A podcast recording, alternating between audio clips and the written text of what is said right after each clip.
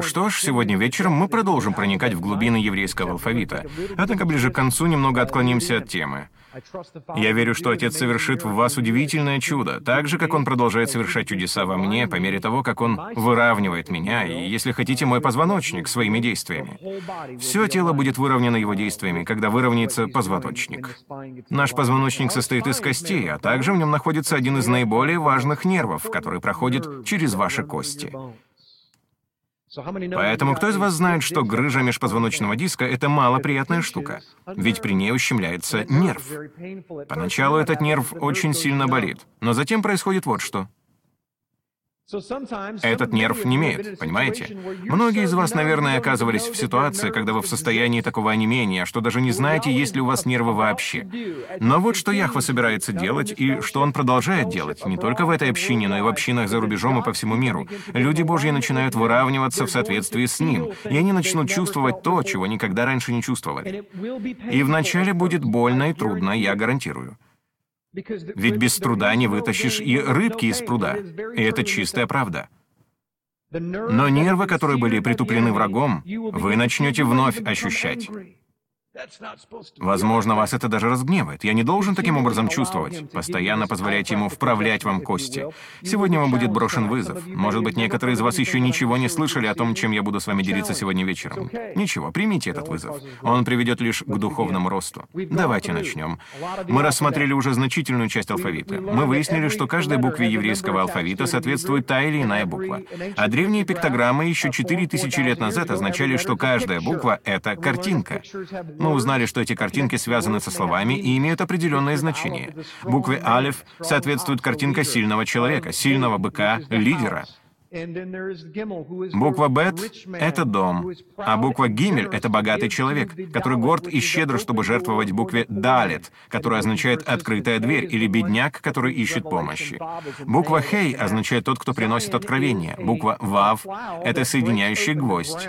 Буква «зайн» — это плуг, вспахивающий землю, который всем нам нужен с тем, чтобы, когда придет вода, слово, она породила одну вещь.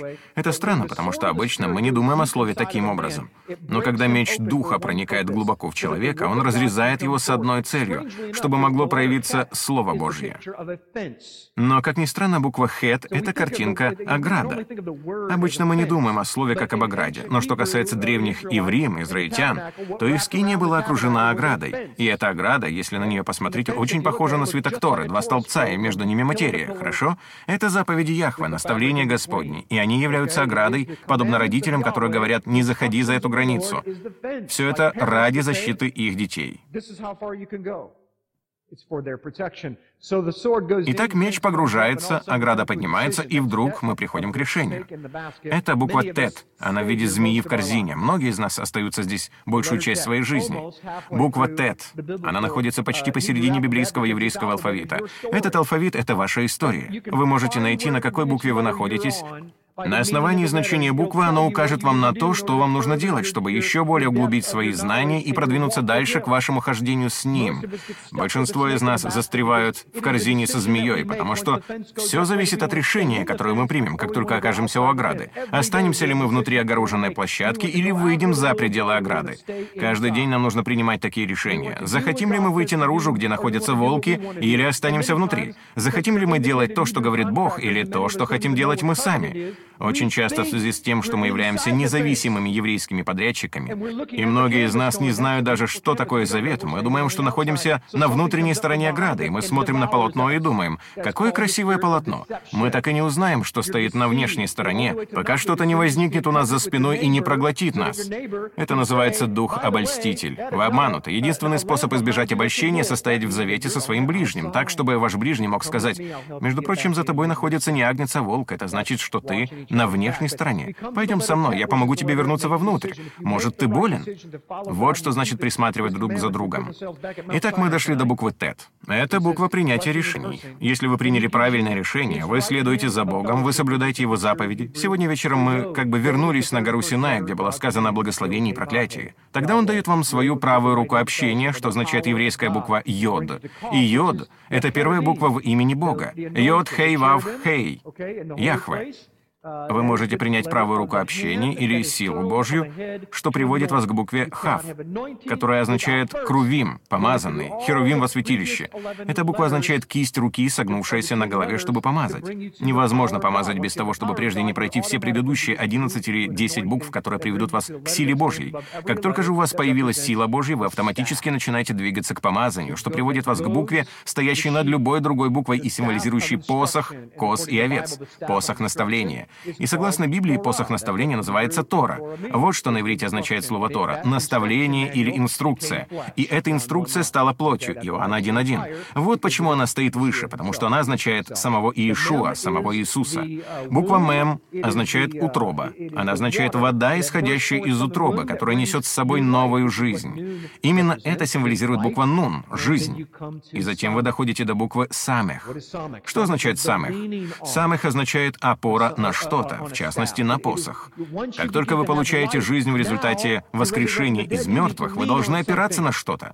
У вас должно быть некое основание, на которое вы должны опираться. И что это такое? Лучше, чтобы это были предшествовавшие буквы. Если вы действительно будете опираться на правильное основание, то вас это приведет к букве «айн», которая в своем ивритском написании похожа на глазное яблоко. Именно это она и означает. Она означает проницательность. Вы начнете на все смотреть иначе, когда будете опираться на правильный посох власти, Слово Божье. И тогда у вас появятся новые возможности. Теперь вы уже не только что-то видите, а и хотите об этом говорить. Вот что значит буква «пей». Это рот. Вы будете говорить. Именно поэтому в слове сказано, что вы будете исповедовать своим «пей», своим ртом или устами и приносить спасение. И это приводит нас к букве «цади». «Цади» — это удивительная буква. Она повлияет на вас радикальнейшим образом, если вы будете внимательно слушать. Звук «ц» похож в ней на тот, что в слове «пицца». Скажите «пицца», «ца», «цади». Вот как нужно произносить эту букву. Ей соответствует звук «ц». Хорошо? Вот еще немного сведений о морфологии. Гематрия этой буквы — 90. Числовое значение этой буквы — 90. Если вы хотите написать 90 на иврите, то именно эту букву и следует писать, букву «цади». Вы видите здесь ее пиктограмму. Мы поговорим о ней через минуту. Вот как она выглядела в древнееврейском языке, на палеоиврите, в шрифте «Ктав Иври». Вы видите это здесь. А вот на «Ктав Ашурит» в классическом еврейском написании. Именно такой ее видел Иешуа 2000 лет назад. Когда люди раскрывали свиток Торы, то именно это они и видели — «Ктав Ашурит» а написание в современном еврейском письме крайне справа. Сейчас мы обратим внимание вот на что. Это древняя пиктограмма буквы «цади». Буква «цади» подразумевает такое значение. Человек, лежащий в нужде, хорошо? Это лежащий человек. Он в очень смиренном положении. Это и есть буква «цади». Итак, я хочу показать, каким образом «цади» связана с вашим состоянием праведности. Кто из присутствующих здесь хочет быть праведным? Кто из вас знает, что в этом мире есть два вида праведности? Почти всех нас учили об одном виде праведности, о праведности, приходящей через кого? Через Мессию. Поэтому, когда вы уверовали в Сына Божьего, приняли Его как своего Господа и Спасителя, после чего стали следовать за Ним как за своим равви, и в качестве ученика своего раввина, и вы следуете за Ним так близко, что пыль с Него садится на вас, тогда вы праведны в Его крови. Это праведность спасения, праведность, основанная на спасении, праведность судного дня. Но эта праведность, хотите верьте, хотите нет, никак не связана с тем, как вы проживаете свою жизнь, и с тем, испытываете ли вы жизнь с избытком в этой земной сфере. Это лишь открытая дверь, которая позволяет вам вам иметь силу в этой земной сфере. Я знаю, что, возможно, вас никто этому не учил, но существуют две формы праведности. И вот почему мы так запутываемся. Потому что Павел говорит об обеих формах, и если мы не будем внимательны, то не поймем, о чем именно он говорит. Существует духовная праведность Иешуа, которая полностью основана на его крови, обеспечивающей нам защиту в судный день, потому что это его праведность, а не наша. Но существует и другая праведность, которая называется так. «Покажи мне веру твою без дел твоих, а я покажу тебе мою веру посредством того, что я делаю». Потому что в земном земной сфере ваша человеческая праведность, основанная на ваших наградах, что вы получите в судный день, основана на том, что вы делаете. Как вы думаете, почему есть такие понятия, как «больше в царстве» и «меньше в царстве»? Неужели у одного из них больше крови Иисуса, а у другого меньше? Нет. Конечно же нет. Это основывается на том, что вы делаете. Согласно Библии, это называется праведность ваша. Да, праведность ваша, как запачканная одежда в судный день. Она не считается. Хорошо? Если ваша праведность сначала не была обретена в Мессии, тогда все ваши праведные поступки ничего не значат. А за рамками этого, как только вы выровнялись с Ним, тогда все ваши последующие поступки имеют непосредственное отношение к вашей судьбе в вечности. Возможно, вы скажете, ну, я хочу всего лишь туда попасть. Вас ждет горькое разочарование. Может быть, я вас обижу, говоря об этом. Возможно, вы представляете себе это так, что будете поигрывать на пятиструнной арфе, махая крылышками и кружа над вашим любимым озером и загорая. Такого не будет. Такого не будет. Тысячелетнее царство очень отличается от того, каким вам его, возможно, описывали. Знаете ли вы, что согласно нашей Библии, оно уже здесь? И, вероятно, оно окажется не таким, как вы думаете. Я вам очень рекомендую изучить эту тему. Я не хочу отвлекаться сейчас от темы, но тысячелетнее царство — это то, о чем вам следует знать. Это не игра на арфе. Мы называем его небесами, но это Царство Небесное, и оно будет здесь, и оно будет состоять из рабов и господ согласно Писанию. Не знаю, как вы, но я совсем не хочу оказаться в подвале, в то время как Мессия будет проводить благодарственный ужин наверху. Я хочу быть поближе к Нему. Неужели это плохо? Мы хотим быть близки к Нему. Аминь? И Библия нам говорит, как этого добиться. Как вы можете сблизиться со своим земным отцом? Если он хороший отец, то просто делайте то, что он говорит. Есть особое благословение за исполнение того, что говорит Авва. Итак, когда мы делаем то, что говорит наш Небесный Отец, то он говорит, что для него это единственный способ узнать, любим ли мы его. 1 Иоанна 5 глава. «Ибо это есть любовь к Богу, чтобы мы соблюдали заповеди Его». Такие люди Его любят. Мы хотим сблизиться с Ним. Итак, обратите внимание, что единственный способ стать по-настоящему праведным в своих делах и во всей этой сфере проклятой земли и смене властей, о которой мы говорили, заключается в следующем. Речь идет о вере. Знали ли вы, что есть древнееврейское слово «цадик», означающее по сути «праведник»? И если сложить числовое значение букв этого слова, то получим 204. Если же сложить числовые значения букв в слове «вера», то получим 102. Итак, если вы хотите быть обычным священником, ведь все вот царство священников, то вам нужна обычная вера. Здесь есть определенный подтекст, но если вы хотите по-настоящему быть праведными, и вы хотите иметь жизнь с избытком, тогда вам нужно в два раза больше веры, как и подобает праведнику. Считаете ли вы, что это случайность, что он не знал об этом, когда создавал эти буквы, когда составлял эти слова?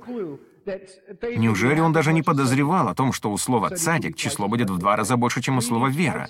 Нам нужно в два раза больше веры, если мы хотим перейти к состоянию праведной. Поэтому прежде всего давайте выясним, что же означает слово «праведный». Мы сразу же обратимся к определению древнегреческого слова, потому что христиане по всему миру любят исследовать именно древнегреческие слова. Итак, посмотрите. Это слово «дикайос», номер 1342 в симфонии Стронга. Оно означает «соблюдающий божественные законы». Я знаю, что некоторые мне не поверят, так что посмотрите посмотрите сами. Но в симфонии Стронга об этом слове из перевода короля Якова сказано, что оно означает «соблюдающий божественные законы», «добродетельный, справедливый, хранящий Божьи заповеди». Это библейское определение слова «праведный». Оно подразумевает правильные поступки, как я учу своих детей. Что значит правильные поступки? Всегда делать то, что говорит он, не так ли? Все очень просто. Это взято из толкового словаря древнегреческого языка Тейера и симфонии Стронга к переводу короля Якова. Хорошо? Дикаиос. Замечательное слово. Матфея 5 глава 6 стих. Рассмотрим некоторые места Писания. «Блаженны алчущие и жаждущие правды, праведности, ибо они насытятся». Видите ли, ваше восприятие этих стихов изменится, когда вы поймете, что значение слова «праведный», как в иврите, так и в древнееврейском языке, делать то, что говорит делать Отец, в частности, соблюдать божественные законы. Он так и говорит. Все они относятся к вечности. Некоторые из них были исполнены Мессией, но все они вечные, бесконечные. Даже в том, что касается системы жертвоприношений. Понимаете ли вы, что система система жертвоприношений не была отменена. Если сейчас не существует системы жертвоприношений, тогда и кровь Мессии не может быть помещена на рога жертвенника ради живущих ныне. Она приняла другую форму, но все еще существует. Если у нас нет системы жертвоприношений, то у нас нет и крови для нас. А как насчет Луки, 5 глава, 32 стих? «Я пришел призвать не праведников, а грешников к покаянию». Зачем бы ему понадобились те, кто делает то, что он говорит? Зачем бы ему было приходить за ними? Он пришел за теми, кто не делает то, что он говорит, чтобы объяснить им, насколько это важно. Давайте поговорим о грехе.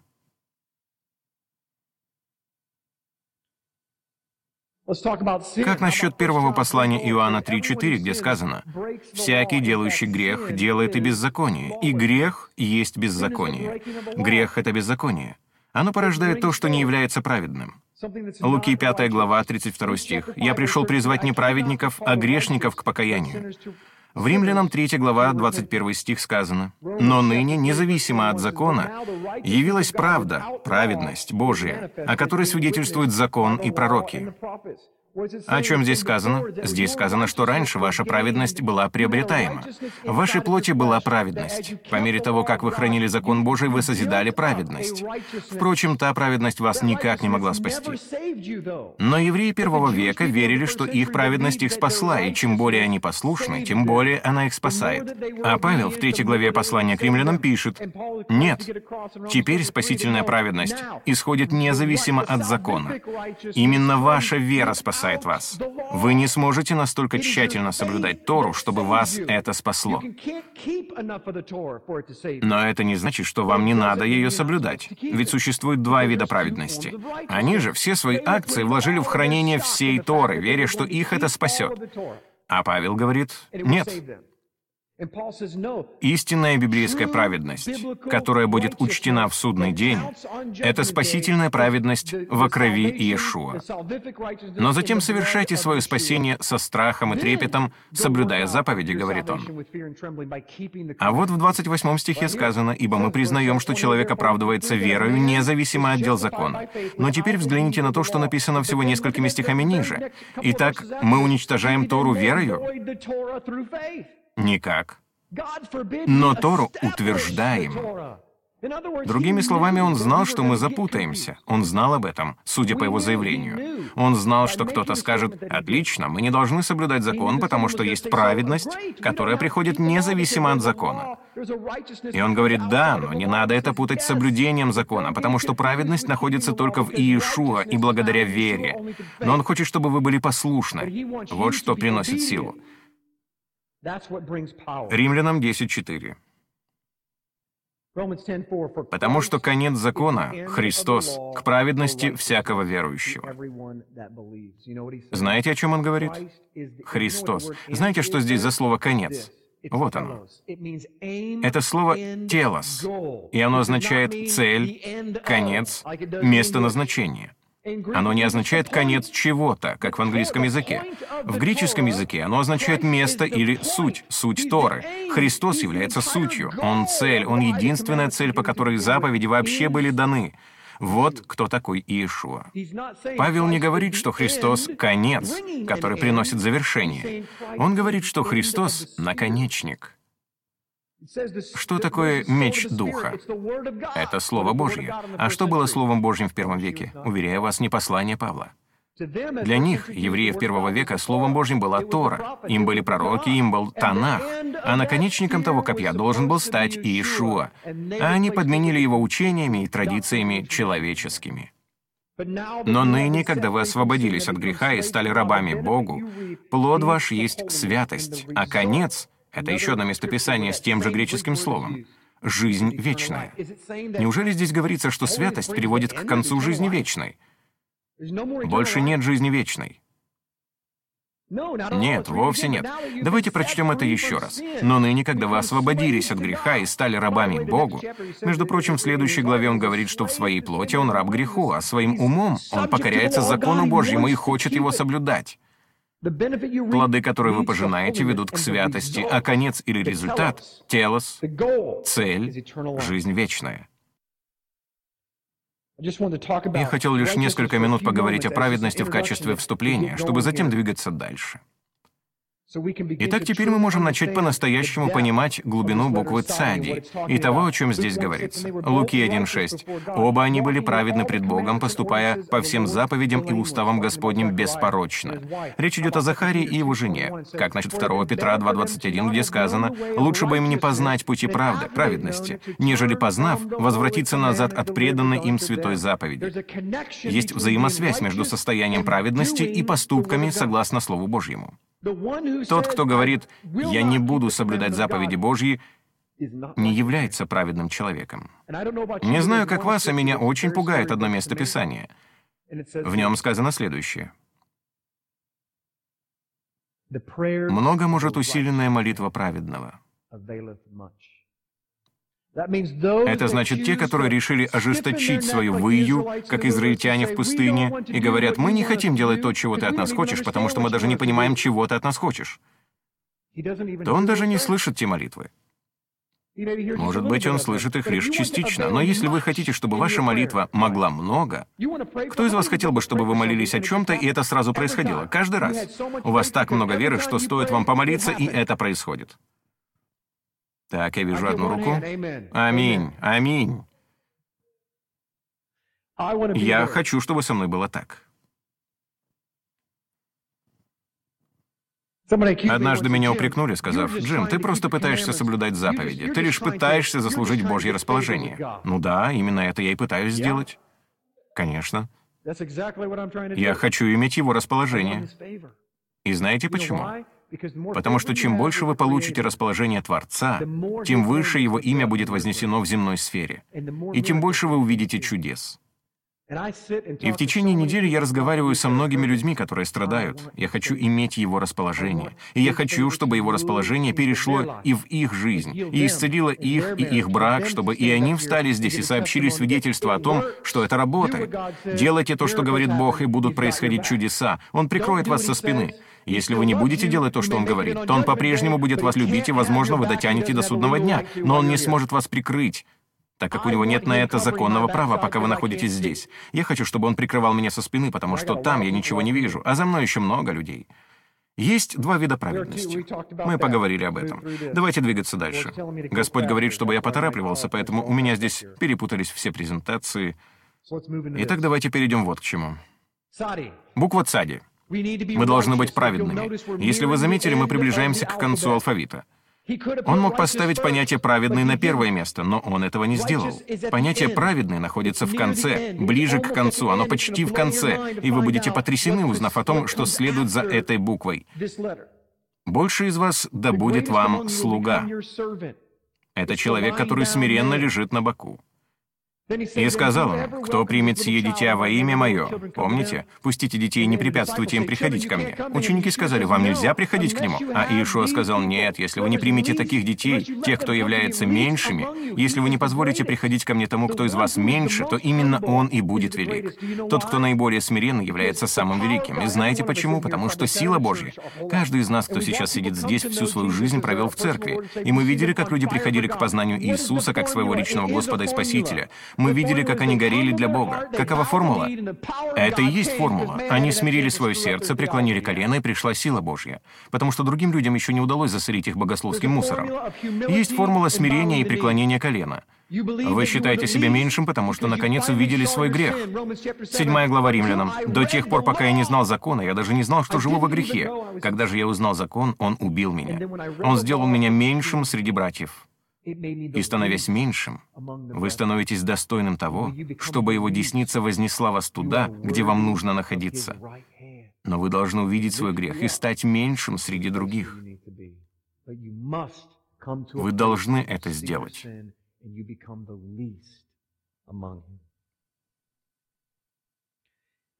Числовое значение — 90. Саре было 90 лет, когда она забеременела Исааком, когда она породила жизнь. По повелению царя Кира, храм должен был быть возведен на каменных основаниях высотой 90 футов и шириной 90 футов. Друзья, обратите внимание на то, что Яхва тем самым делает. Он сообщает послание. Его каменные основания будут цади. Они будут праведными в одну сторону. И они будут праведными в другую сторону. Если эти числа умножить друг на друга, то получим всю праведность, что ему нужна для того, чтобы построить свой дом. Он будет построен на смирении, он будет построен на основании человека, который отдает свою жизнь, полагает свою душу. Он построен на Иешуа, краеугольном камне, на том, что сделался главою угла. А вот что является противоположностью праведности. Истукан Навуходоносора был высотой 90 футов. Я не думаю, что это совпадение. Он стоял прямо, но это не праведник. Это противоположность праведника. Праведник стоит прямо и твердо, как истукан Навуходоносора. Здесь нам дается мистический намек, чтобы мы поняли, что противоположностью смирения является гордыня. Истинная же сила обретается на коленях.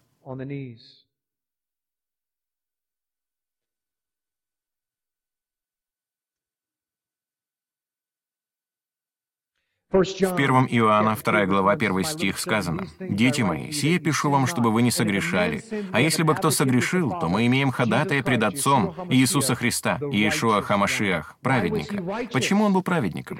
Потому ли, что он пришел с небес? Нет. Он не был праведником, пока не научился послушанию страданиями, и он соблюдал Божьи заповеди и его слова до самой смерти. Вот почему он был праведником. Он был праведным, потому что поступал правильно. Он делал то, что говорил Отец, и никогда от этого не отклонялся. Ни разу. Псалом 118-137. Он начинается с буквы «цади», потому что 118-й псалом построен на 22 буквах алфавита. Он начинается с буквы «цади». А какое первое слово? «Праведен ты, Яхве, и справедливы суды твои». В Псалме 144:17 сказано Праведен Яхве во всех путях своих и благ во всех делах своих. Все взаимосвязано. Наши поступки связаны с Его благоволением по отношению к нам. Враг так хотел бы обмануть нас, заставив думать, что вам вообще ничего не нужно делать. Я разговаривал с проповедниками, дамы и господа, которые мне говорили, тебе ничего не нужно делать, чтобы заслужить Божье благоволение. И я подумал, что ж, интересно. Если я ничего не должен делать, то почему я вообще здесь? Почему сразу после спасения ты меня просто не убил и не отправил домой, как Илью? Так бы ты избавил меня от всех неприятностей. Вам не нужно ничего делать ради спасения, как только вы принимаете на себя кровь Мессии. Но если вы хотите Его силу и Его благоволение, то вы должны быть праведными. Позвольте вас заверить, что если мы изменим определение слова «праведный», считая, что оно означает не то, что Библия называет праведным, то обнаружим, что живем со спасением, но без силы. И разве это описание не подходит современной христианской церкви? Мы имеем вид благочестия, но отрекаемся от его силы, а определение силы Божьей содержится в послушании. Оно лучше жертвы или хвалы. Я знаю, что это трудное слово для тех, кто его еще никогда не слышал. Плач Иеремия 1.18. «Праведен Яхве, ибо я не покорен был слово его». Или его заповедям. Давайте поговорим о некоторых словах с буквой «цади». Цадик, праведник, мы уже о нем говорили. Цдака, праведность. Не случайно все эти слова, начинающиеся на букву «цади», связаны по смыслу. Обратите внимание на эту связь. Цадак — оправдывать. Ц. Иди вперед. Цава. Приказывать. Цион. Неужели вы думаете, что название горы Цион начинается с буквы Цади без всяких на то причин? Возможно, вы не обратили внимания, но вот что произойдет первым делом. Как только Иешуа вернется, все узнают, что это он расколол гору Елеонскую, не так ли? И что произойдет после этого? Он совершит еще один удивительный поступок. Все мы на этом останавливаемся. Ура, он вернулся! Первое, что он сделает, согласно пророкам, когда он расколет гору надвое, заключается вот в чем. Сказано, что Тора двинется от горы к народу. Он будет учить народ свой шаббату, а также праздникам и всем прочим заповедям, которые он хочет, чтобы мы соблюдали. Другими словами, он все исправит. Его царство будет сформировано по закону. Возможно, вам кажется, что его закон, знаете ли, жестокий, законнический. Нет. Он законный. И если вы царь, то имеете право издавать законы. Он говорит, что в его царстве самым главным для него является то, чтобы его законы распространялись по его царству. И людям следует начать их соблюдать. Вот почему это начинается с Сиона. На вершине горы праведность, и она потечет вниз. Числовое значение слова «жизнь» такое же, что и у буквы «цади». Итак, есть взаимосвязь между праведностью и жизнью. Знает ли кто-нибудь, что произошло, когда к Иешуа пришел богатый юноша и спросил, «Как мне войти в Царство Небесное?» Что он ответил? «Если хочешь иметь жизнь вечную, соблюдай мои заповеди». Неужели он поступил законнически? Или он сказал, «Но потерпи еще несколько дней, я хочу, чтобы ты так поступал следующие несколько дней, а через несколько дней я умру, и тебе больше не придется так поступать. Я освобожу тебя от того, что я только что тебе сказал». Извините. Он не это сказал. Авва животворит, когда мы делаем то, что он нам говорит. Если бы евреи первого века, израильтяне первого века, если бы они всего лишь хранили заповеди по вере в Мессию, то это бы обязательно принесло праведность. Впрочем, я не совсем об этом хотел говорить. Я хотел вам сказать и показать, что рабство и страдания — это буква «цади». Она связана со словами «рабство» и «страдания», раб и слуга. Хорошо? Это и есть тот лежачий человек, который приносит смирение. Оно связано со словом «жизнь», и я хочу задать вопрос. Каким образом может быть так, чтобы рабство или раб были связаны с жизнью? Ни один человек из присутствующих в этом зале не сказал бы, что у раба есть жизнь. Итак, давайте ненадолго углубимся в Писание и выясним, в чем разница между понятиями «свободный» и «рабство». Итак, мы противопоставим их друг другу и узнаем точно, откуда у нас жизнь. Ведь каждый из нас оказывался в таком положении. И если вы не находитесь в нем сейчас, то вскоре окажетесь в нем, когда вы будете пребывать в рабстве и нуждаться в жизни. Это может касаться вашего брака или ваших детей, это может произойти и в вашей нынешней ситуации, когда вы оглядываетесь на свою жизнь и говорите, «Я знаю, что я не должен быть здесь, я бедный, я несчастный, наверное, где-то что-то неправильно свернул. Должно быть, я когда-то принял неверное решение, потому что у меня нет силы, у меня нет жизни. Итак, где же мне взять жизнь? Ответ в букве «цади». Пристегните ремни безопасности. Вот буква свободы. Ховши.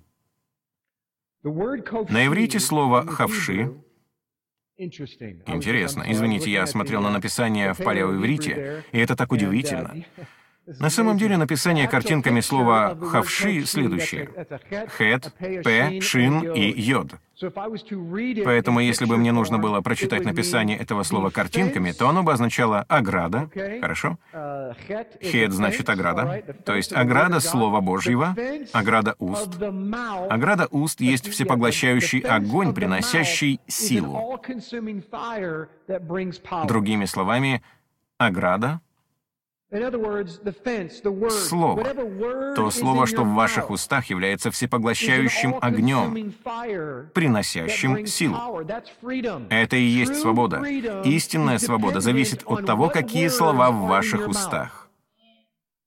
Если вы произносите слово «Яхве», то это всепоглощающий огонь, который оживотворит все, к чему он прикасается. Поговорите с человеком, у которого в устах жизнь, и вы не захотите с ним расставаться.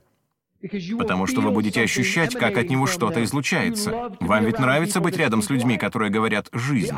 С другой стороны, если из ваших уст исходят неправильные слова, то это по-прежнему будет всепоглощающий огонь, и он все еще будет приносить силу, но эта сила не будет силой свыше.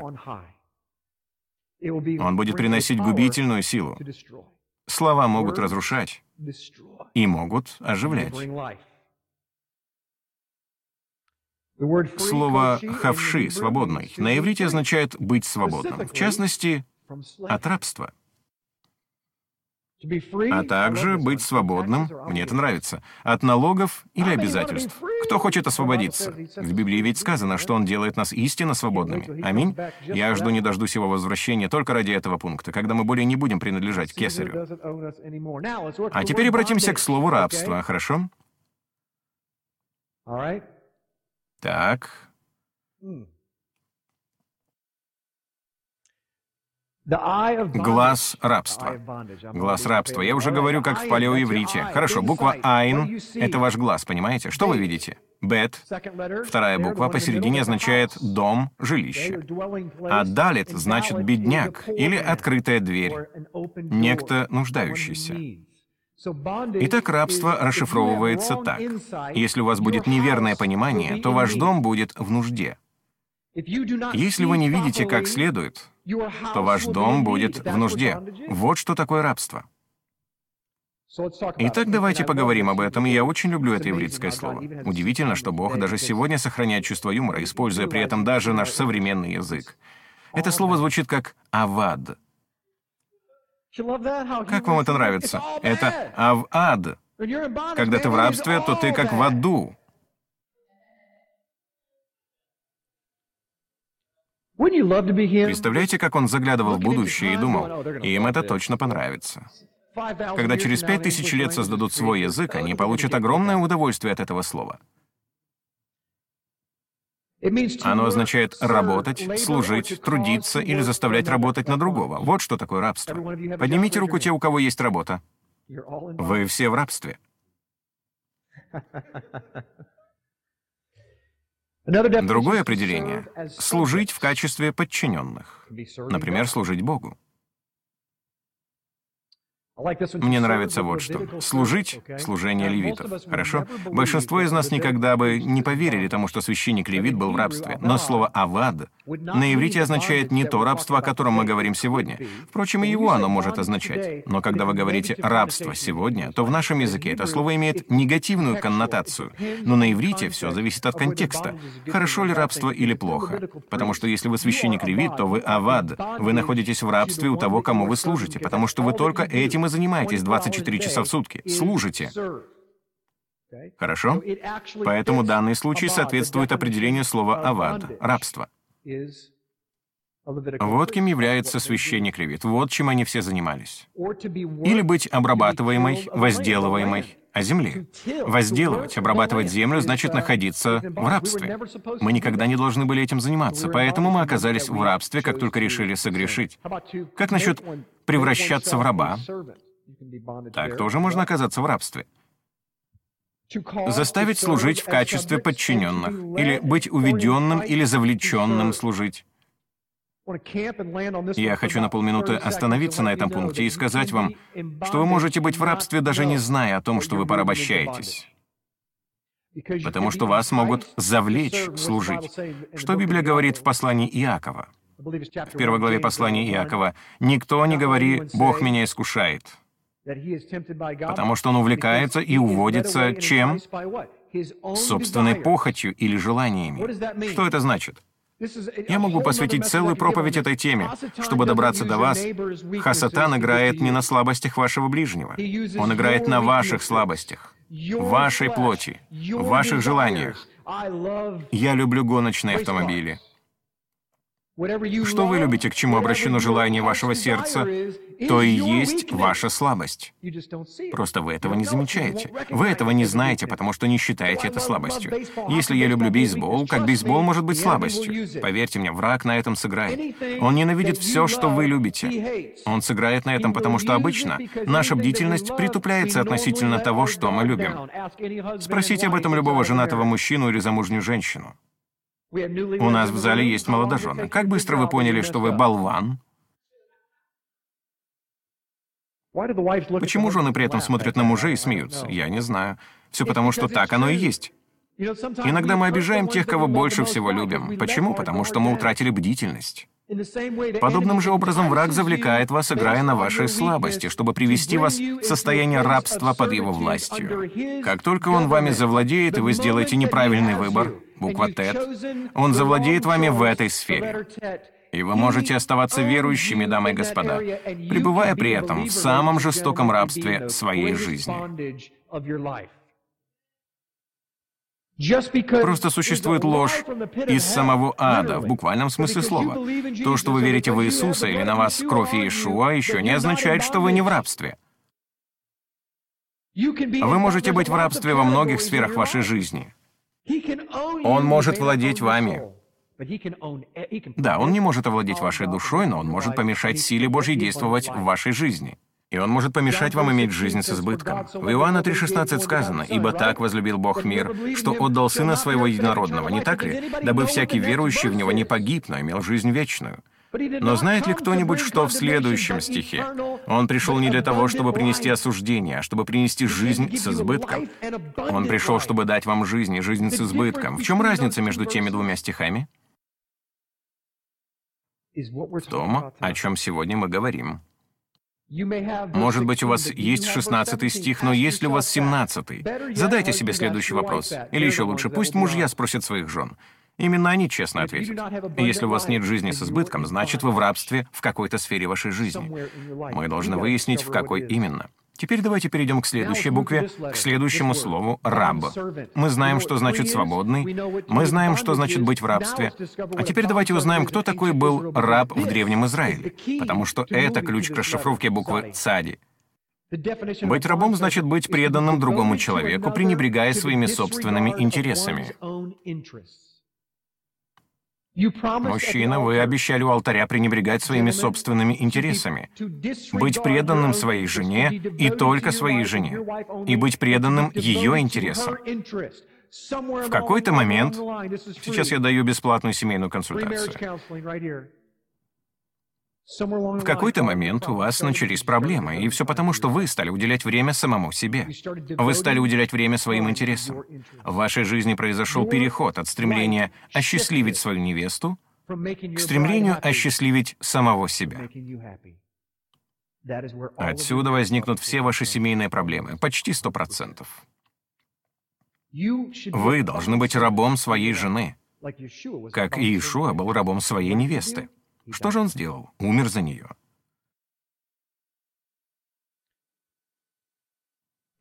Спасибо всем за это, аминь, потому что это правда. Нам нужно умирать друг за друга. Между прочим, то аминь сказала женщина. Исход 21 глава, 32 стих. Взгляните на это. Знаете ли вы, какой была бы ваша цена? Знаете, какой была бы ваша цена, будь вы рабом? В Торе сказано следующее. Если вол забодает раба или рабу, слово «забодать» здесь означает именно убить, пронзить, то господину их заплатить 30 сиклей серебра, а вола побить камнями. Итак, если вы не проследили за своим валом, и ваш вол забодал того, кто оказался чьим-то рабом, понятно? Не владелец, а раб, то он обойдется вам в 30 сиклей серебра. 30 сребреников, такова была цена раба. Позвольте задать вам вопрос. Кто был величайшим рабом из всех когда-либо живших? Иешуа. Какова была его цена? 30 сребреников. 30 сребреников. Такова была цена. Почему? Потому что Иуда пронзил ему ребра. Он нанес ему удар в спину. Он напал на него сзади. Он был тем валом, который нанес ему удар в спину. И цена за это, согласно Торе, 30 сребреников. Вас потрясет то, что я вам сейчас покажу относительно того, как невероятно тщательно Яхва относится к исполнению каждого пророчества.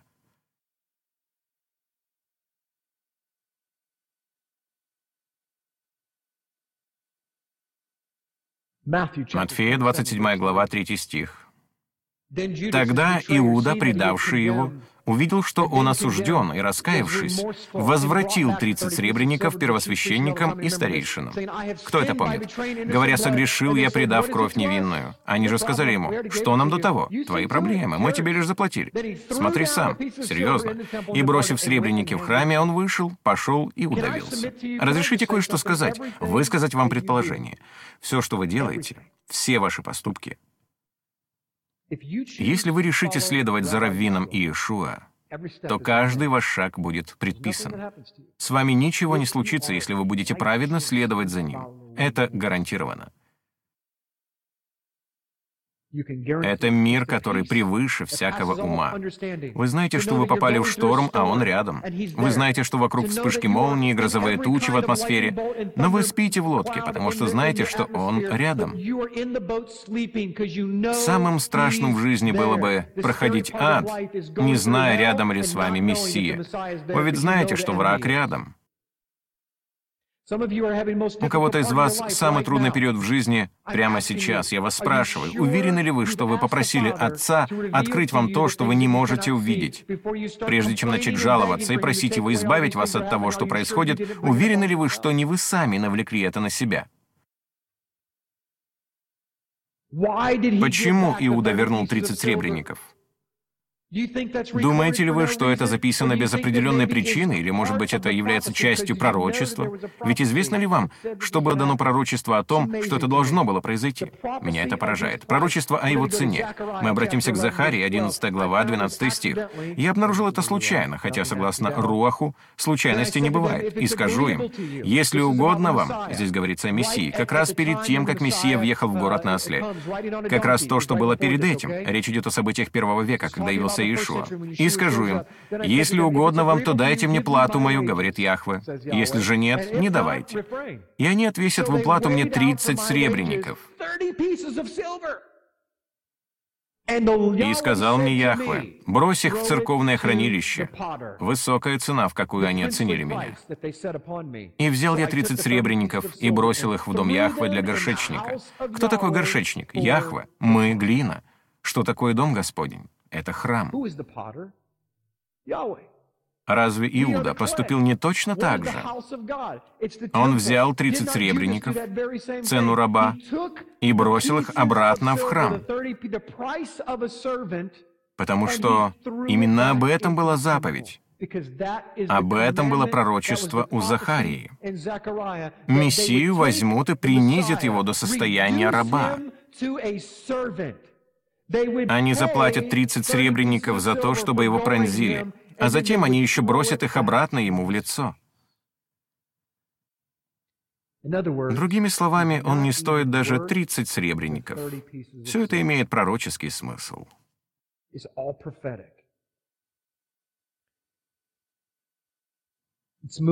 Давайте рассмотрим еще вот что и на этом завершим. Все дело в крови, все дело в дверных косяках, все дело в смирении. Вы хотите иметь силу? Вот здесь конечная цель. Пока еще не надо вставать и идти за чашечкой кофе. Вам нужно это услышать, потому что то, что я сейчас скажу, это ответ на вопрос, как стать праведным. Но если раб скажет, «Люблю господина моего, жену мою и детей моих, не пойду на волю», то пусть господин его приведет его пред богов и поставит его к двери или к косяку, и проколет ему господин его ухо шилом, и он останется рабом его вечно. Откуда это исходит? Это исходит от человека, терпящего лишения. Вы понимаете, чем является рабство в библейские времена? У меня нет времени на то, чтобы все это объяснять. Оно было вовсе не такое, каким вы его себе представляете. На иврите слова имеют другое значение. Здесь речь идет о бедняке, который не может заплатить по закладной, не может прокормить своих детей, и потому он продает себя, принимая положение раба, чтобы работать на другого человека лишь за кров, одежду и пищу. Им было разрешено работать только шесть лет, а на седьмой год — юбилейный год, их освобождали. Но если раб очень любит своего хозяина, и он никуда не хочет уходить, потому что у него по-прежнему нет денег, кстати, просто чтобы вы знали, по истечении этих шести лет от господина требуется, согласно Торе, дать рабу некое выходное пособие. Когда вы в последний раз слышали об этом в проповеди о рабстве? О том, чтобы господин раба сказал, «О, кстати, наступил седьмой год. Теперь ты свободен, и вот тебе имущество, чтобы начать новую жизнь». Потому что в библейские времена все было иначе. Бог не выступает за рабство. Такова была проза жизни. В грешном мире люди выживали как могли. Но на седьмой год рабу выдавали пусть и небольшое, но все же какое-никакое пособие, если хотите. Если же ему это было не нужно, и он хотел остаться, говоря, «Я люблю моего господина, я хочу остаться», тогда тот прокалывал ему ухо как подтверждение права собственности, и он оставался его рабом навечно. Он гордился проколотым ухом. Оно служило доказательством того, что им кто-то владеет. Он отдал себя на вечное служение. У него есть господин, и та серьга, если хотите, доказывала тот факт. Итак, позвольте задать вам вопрос, основываясь на местах Писания о том, что значит быть слугой и рабом, и о добровольной сдаче своей жизни — и о том, что значит, будучи рабом, ставить его интересы выше своих собственных интересов, либо же интересы жены выше своих интересов. Проколоты ли у вас уши? Действительно ли вы прижали свое ухо к дереву, если хотите, к «эц» на иврите, что мы сегодня называем крестом? То был не крест, а дерево. Или перекладина креста. Прислонили ли вы свое ухо к дереву? Позволили вы ему взять гвоздь и прибить сквозь ваше ухо? Являетесь ли вы его рабом?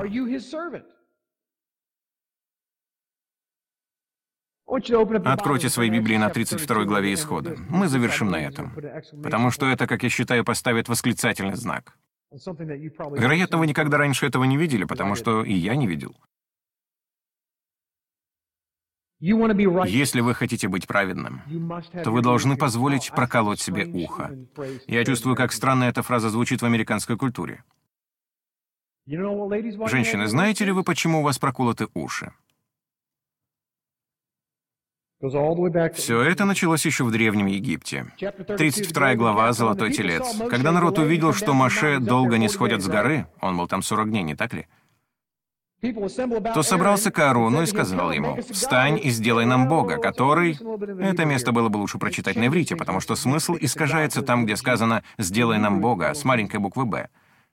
На иврите это слово «элохим», Сделай нам Элохима, который бы шел перед нами, ибо с этим человеком, с Моше, который вывел нас из земли египетской, не знаем, что сделалось. И сказал им Аарон, выньте золотые серьги, которые в ушах ваших жен, ваших сыновей и ваших дочерей, и принесите ко мне. И весь народ вынул. В английской Библии сказано не вынул, а вырвал. Это жесткое слово. Не знаю, как считаете вы, но мне кажется, что вырывать и серьги — это не те два слова, которые должны стоять вместе в одном предложении. Здесь кое-что еще происходит. Он взял их из рук их и сделал из них литого тельца, и обделал его резцом, и сказали они, «Вот Элохим твой Израиль, который вывел тебя из земли египетской». Увидев сие, Аарон поставил перед ним жертвенник и провозгласил Аарон, говоря, «Завтра праздник Господу». Я даже не могу вам сказать, скольких пастырей и учителей, скольких студентов библейских колледжей учили, что те израильтяне стали служить другому Богу, что они впали в идолопоклонство. Это совершенно верно и в то же время совершенно неверно. Все зависит от того, с какой стороны взглянуть. Если посмотреть внимательно, то можно увидеть, что Аарон сказал об их мотивации. Их мотивация была что? Завтра праздник Яхве. Они служат Яхве. Позвольте рассказать вам немного об египетских идолах и о Боге, чтобы вы поняли, как это действует. Если бы вы занялись раскопками в местах, связанных с Древним Израилем, то могли бы обнаружить ногу идола. Вряд ли бы вы нашли целого идола, их немного осталось. Почти все они были расколоты на части, потому что так сказали сделать пророки Древнего Израиля. Но это совсем другая история. Но большинство идолов примерно вот такого размера. Их называли карманными идолами. Их повсюду носили с собой. Почему? Потому что в Древнем Египте было верование, которое затем перекочевало и в Израиль, что вообще никогда невозможно находиться в присутствии того или иного бога. Он бы вас убил, потому что боги слишком святы, слишком могущественны. Поэтому должен был быть посредник между богами и вами. Такими посредниками и были идолы. Те люди были не такими уж и глупыми, как вам кажется. Они не преклонялись перед деревянными истуканами. Они преклонялись перед Богом, которого символизировал тот деревянный идол. Итак, они верили, что если будут носить с собой тех идолов, или они будут держать при себе идола, которому они кланялись, тогда проявится сила того бога, что была заключена внутри идола, который символизировал того бога. Вы следите за мной? Итак, кем Библия называет Иешуа? Тем же самым словом. Иешуа является посредником между Богом и человеком. Поэтому Иешуа говорит, «Не смейте кланяться мне, не смейте даже молиться мне. Я посредник между тем, кому вы молитесь, кому вы поклоняетесь, если хотите, и кто вас освободит. Я всего лишь тот, кто находится здесь от его имени. Я отрасль. Я божественная отрасль, посланная самим Яхве. Итак, мы отправляемся в Древний Израиль, где было распространено такое понятие. Кто же такой Моисей? Прототип Иешуа, согласно Брит Хадаша, Новому Завету. Он выступает посредником от имени Израиля между ним и его Творцом, Яхве. Итак, какие у них возникают мысли? Они лишились своего посредника. Что же им нужно? Им нужен новый посредник. Не имея достойных кандидатов на эту роль, они сами себе его сделали. Точно так же, как они поступали в Древнем Египте. Однако в этот раз они сделали нечто очень интересное. У них было много золота. Откуда мы это знаем? Они ведь обобрали египтян, не так ли? Потому что Бог сказал, «Идите и попросите у египтян одолжить вам золотые и серебряные блюда». Ну и так далее и тому подобное. Они ведь не знали, что на следующий день все это им уже не понадобится, потому что израильтяне сбегут со всем тем золотом и серебром. Почему Аарон не сказал, принесите мне все золотые чаши, всю золотую утварь? Принесите мне все, что из золота. Разве так было бы не быстрее, не проще? И при этом у них, наверное, получился бы телец покрупнее. Может быть, он был бы даже в натуральную величину, как корова. Может быть, они бы решили сделать не тельца, а кого-то другого. Но Аарон решил использовать серьги. Это замечательно, дамы и господа. Подумайте об этом. Серьга была символом права собственности. Их сердца были гораздо чище, чем вы думаете. С их точки зрения, они поклонялись истинному Богу, в котором нуждались. Они сказали, «Сделай нам Элохима, того самого Элохима, который вывел нас из земли египетской». Вы что, шутите? Как можно отвернуться от того, кто буквально 10 минут назад заставил разделиться море? Такого быть не может. Они действительно думали, что поступали правильно. Но существовала маленькая проблема с точки зрения Яхвы, который смотрел на них вниз с горы, потому что они решили поклоняться ему недозволенным образом. Это было идолопоклонство. Они поклонялись другому богу. Так при чем здесь Сергий, Джим? Не отвлекайся от темы, уже 7.16, мне пора ужинать. Вот что Яхва хочет сказать через это слово, прямо здесь. В Египте они были собственностью. Ими владел Египет. Они одевались, как египтяне, они работали на фараона. Они были рабами, не так ли? А в древности, если вы были рабом, то, возможно, это потому, что ваши предки продали себя на всю жизнь. Можете почитать об этом, не так ли? Даже за еду. Вспомните фараона Иосифа и всю ту историю из засуху. Они продали себя на всю жизнь ради того, чтобы остаться в живых. Им нечего было есть, не было хлеба. Когда в Древнем Египте вы продавали себя на всю жизнь, то за этим следовала серьга. Они становились собственностью. Вот почему это была не такая серьга, которую можно было вынуть. Именно поэтому использовано слово, что на иврите означает «разламывать», потому что они не могли вынуть серьгу. То были не такие серьги, как сегодня. Они были не для красоты. Можете ли вы себе представить, чтобы, будучи рабами, израильтяне ходили с дорогими серьгами? Посмотрите на меня. Нет, это символ владения. Вот раб еврей, посмотрите на его ухо. Итак, Аарон делает нечто крайне важное, что он сам считает великолепным поступком.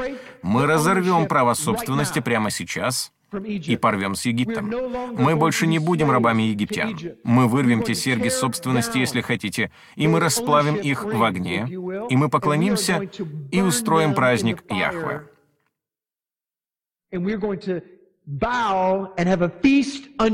Что ж, звучит прекрасно. Звучит удивительно. Вы что, шутите? Сам первосвященник участвовал в этом фиаско. Он был введен в заблуждение, сам Аарон. Тот же Аарон, друзья мои, который является первосвященником, тем единственным, кому позволено раз в году в Йом-Кипур входить во святое святых. Он тот, кто помазан на все последующие поколения. И Аарон проводит праздник, посвященный Господу, чтобы израильтянам порвать с владением египтянами и представить их собственностью Яхве.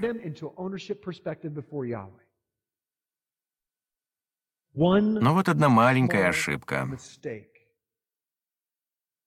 Смена собственности происходит не таким образом. Видите ли, с точки зрения Аарона, это была отличная идея, и два с половиной миллиона человек повелись на нее, пока с горы не сошел Моисей. И, возможно, осколок скрижали с десятью заповедями угодил Аарону прямо в пятку. И он подумал, ой, кажется, что-то не так. Я совершил ошибку. Итак, вот к чему я клоню, и вот в чем суть этого послания. Большинство из нас выросли в религиозном обществе, в той или иной конфессии, и мы не осознавали, что находились в том или ином виде рабства. Утверждать, что вы за всю свою жизнь никогда не были в рабстве, это гордыня. Признайте это. Все мы росли с традициями и учениями человеческими. Признайте это. Все мы росли с традициями и учениями человеческими. У некоторых из нас даже есть дух гнева, горечи. Мы не прощаем, мы не любим. Атеисты говорят, что верующие — это самые неприятные люди, которых они встречали. Но так быть не должно, мы в рабстве. Итак, вы хотите вырваться из рабства, и вы осознаете, наконец, что вы не можете видеть свои уши. Пусть каждый из вас сейчас посмотрит на свои уши. Откуда вам знать, кто ваш собственник? Вы не можете увидеть свое ухо.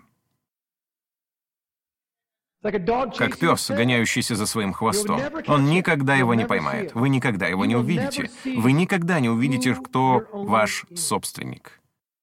Именно поэтому Библия вам говорит, как узнать, кто является собственником вашего соседа слева. По плодам их узнаете их. Что же это за плод? Прямо здесь, в 32 главе Исхода, золотой телец. А что такое золотой телец? Традиции Египта, которые они принесли оттуда с собой, и которые были запрещены в Писании. И Яхва говорит, «Я не потерплю, чтобы вы поступали так, как вы поступали вчера, потому что тогда вы не знали, что это было не от меня». Это не является приемлемой формой поклонения. Позвольте мне сегодня вечером бросить вам вызов. Есть ли в вашей жизни какое-то дело, которое вы стараетесь делать всеми силами? Вы искренни, вы честны, вы умоляете Бога забрать все ваши грехи, и вы стараетесь провести передачу права собственности. Уверены ли вы, что в процессе этого вы не занимаетесь идолопоклонством? Итак, Джим, как мне быть уверенным, как мне удостовериться? Это так важно. Вся серьезность того, о чем я говорю, я знаю, что очень долго шел к этому моменту, но то, о чем я говорю, настолько серьезно, что влияет на всю вашу жизнь. Произошло единственное событие, которое заставило их отвернуться от идолопоклонства. И оно было пророческим во всех отношениях. Моисей, Маше спускается с горы с двумя скрижалями в руках, написанными перстом самого Элохима, и он берет заповеди после того, как умолял о спасении жизни израильтян, впадает в гнев и бросает заповеди у ног Аарона, и они разбиваются. Люди нарушили заповеди, и это заставило их впасть в идолопоклонство. Вы можете удостовериться лишь одним способом — я совершенно не собираюсь двигаться в этом направлении, но это то, что сейчас говорит Отец. Возможно, это слово для кого-то из присутствующих здесь или для того, кто смотрит нас в интернете. Единственный способ, каким вы можете полностью удостовериться, что в вашу жизнь пришла праведность, что в ней появилось смирение, подчиниться заповедям Божьим. И знаете, как это произойдет? Это произойдет благодаря авторитету. Аарон подчинился Моисею. А кому подчиняетесь вы? Перед кем вы отчитываетесь? Кто прикрывает вас со спины? Являетесь ли вы независимым подрядчиком у Бога, прокладывая новые пути, как Аарон? Кто бы сказал, я хочу быть как Аарон? Я бы сказал, Аарон — второе лицо во всем Израиле, святой первосвященник. Вы что, шутите? Кто бы не захотел, чтобы его называли с такими характеристиками, на такой позиции? Если даже Аарон мог быть обманут, дамы и господа, тот, кто был одним из предшественников самого Мессии, занимая это положение, то кто говорит, что мы не можем быть обмануты? В вашей жизни, в вашем браке, в вашей работе и во всем, что вы делаете. Есть лишь две вещи, которые удержат вас в узде. Точнее, три, если вы состоите в браке. Первое — это заповеди Яхве. Это ограда, которая вас защищает. Второе — это постоянно на кого-то равняться. Иметь того, кто сможет вас прикрыть со спины. В Библии это называется духовной властью. Я уже несколько месяцев об этом говорю, потому что это изменило мою жизнь. Когда я это понял, наконец-то, я понял, что могу подчиниться авторитетам в моей жизни. И знаете что? Бывает, что авторитетом в моей жизни является моя пятилетняя дочь. Папа, сбавь скорость. Ты заметил, что здесь ограничение скорости? 60. Я поворачиваюсь и говорю, где ты научилась читать? Так вообще нечестно. Это Дух Святой. Я должен подчиниться ей. Она говорит как авторитет. А если вы женаты, то это ваша жена. Нравится вам это или нет? Подчиняйтесь тому, что она говорит, ведь то, что она говорит, всегда правда. Кто-нибудь вызовите врача, у мужчин сердечные приступы. Но так оно и есть. А Дух Святой тоже никогда не лжет, ведь он гораздо более чувствительный, чем ваша жена. И в завершении сегодняшнего вечера я хочу бросить вам вызов. Проведите у себя ревизию. Отец делает что-то удивительное прямо сейчас в этой общине, а также по всему миру. Он призывает людей на более высокий уровень. Я не могу вам даже сказать то, что я хочу сказать, но вот что я могу сказать. Вот что происходит со мной прямо сейчас. Он разрушает парадигмы, разрушает богословские границы моего мышления. Во всех сферах моих знаний он переводит меня на более высокий уровень. И я приведу вам один пример. Я обещаю, я закончу к 7.30. Я считал, что можно гневаться, когда тебя кто-то обижает. Послушайте, если бы ваш отец изнасиловал вас, когда вам было 14 лет, разве у вас не было бы права расстраиваться? Если вам 14 лет, я даже не знаю, сколько раз я слышал такие истории от девочек. Это похоже на праведный гнев. Кажется, что у вас должно быть такое право. Когда кто-то наступает вам на ногу, неужели у вас нет права сказать «Ой» и сердито нахмуриться? Меня в жизни часто обижали, и я питал дурные мысли по отношению к тем людям, потому что они причиняли мне боль. У меня было на это право. Я не делал ничего плохого. А отец сказал, да, хорошо. Ты можешь испытывать праведный гнев. Давай, пожалуйста. Но если ты хочешь перейти сюда, на этот уровень, то тебе придется пленять всякое помышление. Не имеет значения, как сильно вас обидели, не имеет значения, что вам сделали. Если у вас есть хотя бы одна плохая мысль о ком бы то ни было в вашей жизни, то это называется грех. И он помешает силе Божьей действовать в вашей жизни. Для меня это смена парадигмы, ведь раньше я думал, что это нормально. Я полностью простил того человека. Полностью простил. Но у меня по-прежнему оставались дурные мысли. То есть они не были какими-то совсем зловещими. Я просто думал, как же сильно тот человек меня обидел. Так сильно, что я бы не хотел с тем человеком пообедать. Или сделать что-то другое вместе с ним. Меня устраивает то, что между нами пролегла дистанция. А отец сказал, нет, Джим, меня эта дистанция не устраивает, потому что ты пастырь, и если ты хочешь пасти моих овец, у тебя на сердце не должно быть ни одного темного пятнышка, и я покажу тебе темные пятна на твоем сердце. И это потрясло меня, дамы и господа. Он требует, чтобы мы действительно были святы перед ним. После этого мое определение святости поднялось на уровень выше. На каком уровне находитесь вы в своей жизни? Когда вы в последний раз обращались к другу или родителю или коллеге и просили прощения за то, что питали негативные мысли по отношению к нему? Вы простили его за то, что он сделал, но продолжаете держаться за свои мысли против того человека. Я говорю вам прямо сейчас, кто-то сейчас ищет чудо в своей жизни — вы думаете, гадаете, почему оно не происходит? И я вам скажу почему. Потому что вы держитесь за горечь, но даже не дали ей правильного определения как горечи. Вы обмануты.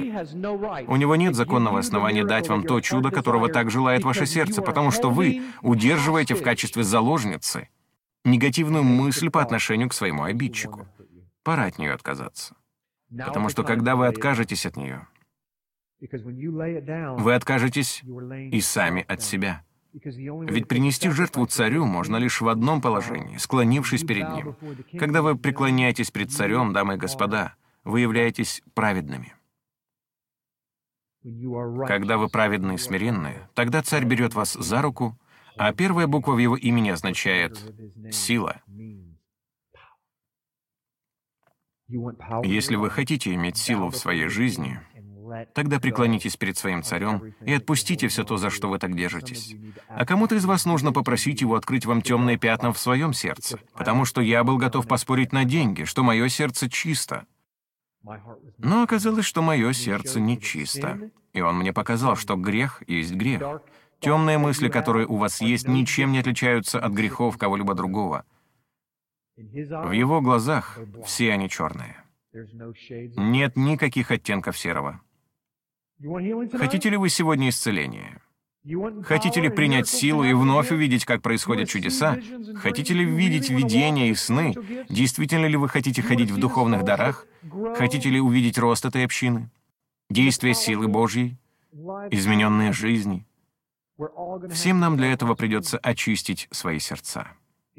Он показал мне нечто трудное для моего понимания, но он говорит, «Я буду подвергать наказанию твою общину до тех пор, пока она не станет чистой. И только потом я явлюсь. Но если они не очистятся, то умрут». Надеюсь, это было сказано в метафорическом смысле. Встаньте со мной, давайте помолимся. Отче Яхва, мы приходим к Тебе, и мы понимаем, что мы долго стояли гордые, стояли во весь рост. Мы не склонялись перед Тобой. Мы не поклоняемся, потому что из нашего сердца нечему выходить. Все потому, что на нем темные пятна. Мы даже не знаем, почему. У нас даже нет чувств для того, чтобы поклоняться. Мы поем Тебе хвалу, но Ты, Отче, видишь всю глубину наших сердец. Открой сегодня наши сердца и прооперируй их. С этой минуты, Господи, показывай нам, есть ли в этом зале люди, которые держатся за любого рода гнев и горечь из-за того, что с ними когда-то произошло. Я молюсь, Отче, чтобы они исповедали это Тебе прямо сейчас, признав, что у них это есть. А затем попросили Тебя о силе, чтобы от этого отказаться,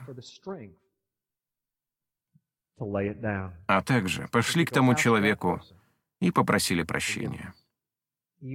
Пусть даже если именно те люди их и обидели. В своем слове ты говоришь, отче, что мы не можем даже приходить к тебе, если мы будем иметь что-то против своего брата, если не придем к нему и не попросим прощения.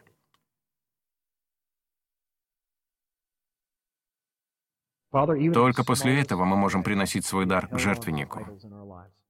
Отче, даже в мелочах мы держимся за идолов в своей жизни. Мы решили служить Тебе традициями и учениями человеческими. Мы отбросили в сторону Твое Слово, Отче, как если бы оно было отменено, и Ты придумал новый план и новую концепцию. Отче, Твой план был изначально правильный. Я предлагаю Тебе благословение и проклятие. Просто делай то, о чем я прошу, я благословлю Тебя так, что Ты себе даже не представляешь. Отче, благослови народ Твой, тогда как мы стараемся всеми силами выровняться. Смири нас и приведи нас к покаянию. А затем, Отче, возьми нас за руки и исцели нашу ДНК. И исцели наши взаимоотношения. Даже кровь нашу исцели. Отче, мы любим Тебя. Мы благодарим Тебя за то, кто Ты есть. Мы благодарим Тебя за возможность служить Тебе, собираться вместе на наше священное собрание, подобное этому. Отче, я молюсь конкретно Кажется, я еще никогда так не молился. Но сейчас я молюсь о том, кто смотрит нас в интернете прямо сейчас. Он очень страдает от горечи. Он очень страдает, отче. Он уже стоит на коленях, потому что он так глубоко в душе страдает от горечи. Его очень глубоко обидели. Я прошу все собрание помолиться со мной за него. Возможно, того человека обидел его отец или друг, или мать, или коллега, кто бы то ни был. Отче, дай тому человеку то, что ему нужно, чтобы простить и отпустить обиду. Ты хочешь его оживотворить. Ты хочешь поднять его с положения на коленях к положению общения с тобой, одесную тебя. Но прежде он должен отпустить горечь. Я молюсь, Отче, по слову Сына Твоего, чтобы Ты помазал его, когда он сейчас склонил голову и привел его к жизни, чтобы он стал Твоим рабом. Господи, спасибо Тебе за то, что Ты делаешь, и за то, что Ты уже сделал через Сына Твоего. Дай нам силу, чтобы повторять то, что Он делал, умирая друг за друга. Во имя Иешуа. И все сказали